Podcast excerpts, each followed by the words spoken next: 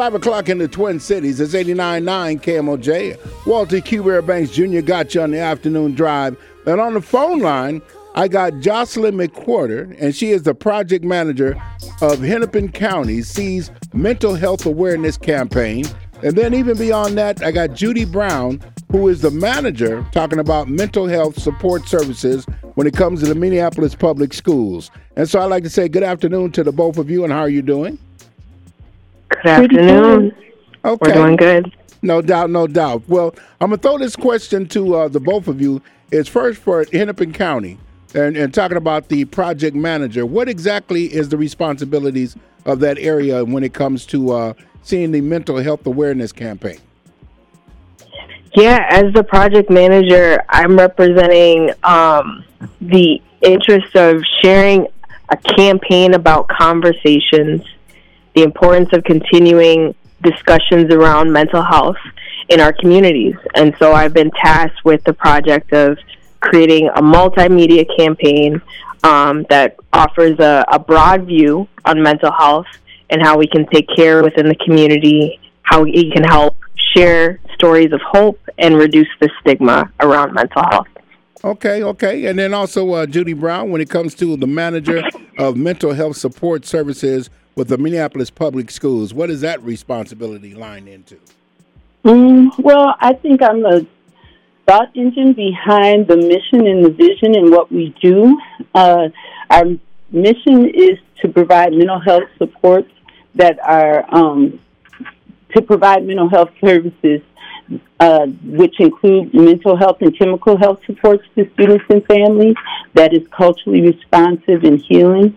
And so, you know, although we are an educational setting, we know that it is imperative that we address and acknowledge the different stresses our students experience so they can be fully engaged and connected in learning. And so we do that by providing one-on-one supports, crisis supports, and mental health resources and professional development to staff. So it's really just being creative and identifying ways we can meet our mission. Okay. Jocelyn McQuirter, when it comes to Hennepin County and talking about mental health awareness campaign itself, what are the final somethings that you are trying to get to when it comes to this particular campaign? Yeah, we are trying to help people be more aware. We're really, with this campaign, we have some target reaches as far as wanting to reach youth, veterans, seniors, communities of color, around this message to understand wherever the path works for tapping into community, being connected to self and others, the importance of starting, whether it's making the conversation of I need to ask for help or being more aware of stressors in our lives. Our hope is people take action in some way that works for them, and we're not pointing to any particular solution on what that could look like as well. Okay. And Judy Brown, when it comes to the Minneapolis Public Schools and talking about mental health support services, what are some of the things that you all are looking for when it comes to the Minneapolis Public Schools and assisting or either to implement when it comes to the health side of it within a whole? Well, I would say, you know, we come from a healing-centered engagement framework where we are focusing on what's right with our kids and families versus what's wrong. So, you know, identifying the strengths and really utilizing that as a way to help them minimize the stress in their life. So you've been a part of our Caregiver Institute, which is a form of professional development that we provide to not just staff, but also to parents and students. So we have these institutes so we can create awareness and education, offers skills and interventions and ideas about the best way we can tackle the stigma associated to mental health in general. You know, we want to create awareness so people can feel equipped to support their students and families.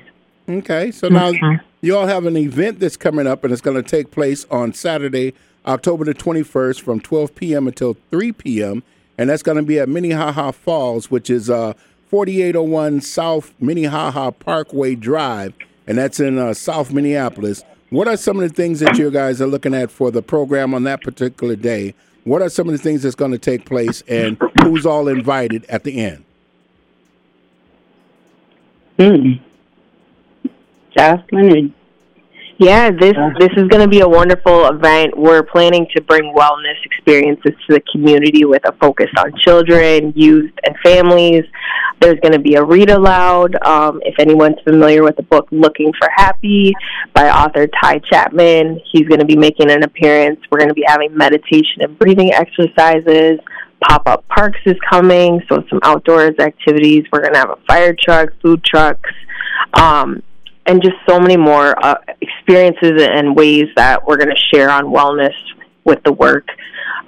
This event has been made possible by us at Hennepin County, but also in great, great partnership with Minneapolis Public Schools and Minnesota Association of Children's Mental Health.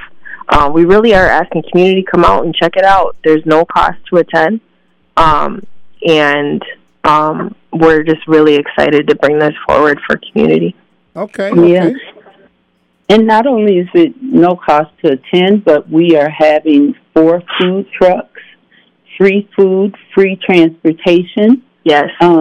They can come and participate, not just enjoy our activities, but also be looking for joy, right? The whole thing, everything we do is about joy. The whole reason we came up with this event was because we know a lot of our students are here in the cities for MEA weeks, and that's Minnesota Education Association Conference Week, and they're out of school and they're looking for things to do. So they can come join us, and then they can go down and enjoy the park. The leaves are changing colors. We're going to have some apples and, you know, just some different things that will help stir up some joy in some of the children and families that attend. No, so we're going to have DJ and everything. Okay, so now when it comes to this particular event that's going to take place on this upcoming Saturday, October the 21st, and then even beyond that, it's going to be from 12 noon until 3 p.m. at Minnehaha Falls, which is located at 4801 South Minnehaha Park Drive. And being there and being a part of it, if there's someone that's listening right now and they want to be more of a part of it, like if you're looking for vendors or if you're looking for just, you know, some time and space and directions and that kind of thing, how can one get in contact with either of you when it comes to the program itself? Yeah, absolutely. There's a registration form you can fill out, and we will be in contact with you. That address is, it's a tiny URL, so tinyurl.com, and then it's Y, S is in Sam, number 6, M is in Max, P is in Paul, J is in Jocelyn, C is in Cat, 9, the number 9, just 1 9. And that'll be your best way to reach us for getting signed up, whether you want to participate or be a vendor as well. Okay. And if by chance I missed a question or two, is there anything else either you'd like to add? No, just thank you for always supporting us and looking out for our community. No doubt. I want to say thank you very much to the both of you, Jocelyn McQuirter and also Judy Brown. I'd like to say thank you to the both of you once again, all right? Thank you so much for having us. No doubt. Looking at 48 minutes after the hour, 5 o'clock within the Twin Cities. It's FM 89.9 KMOJ, no doubt about it. It's truly the people station. A little Young Blue talking about Ice on My Baby.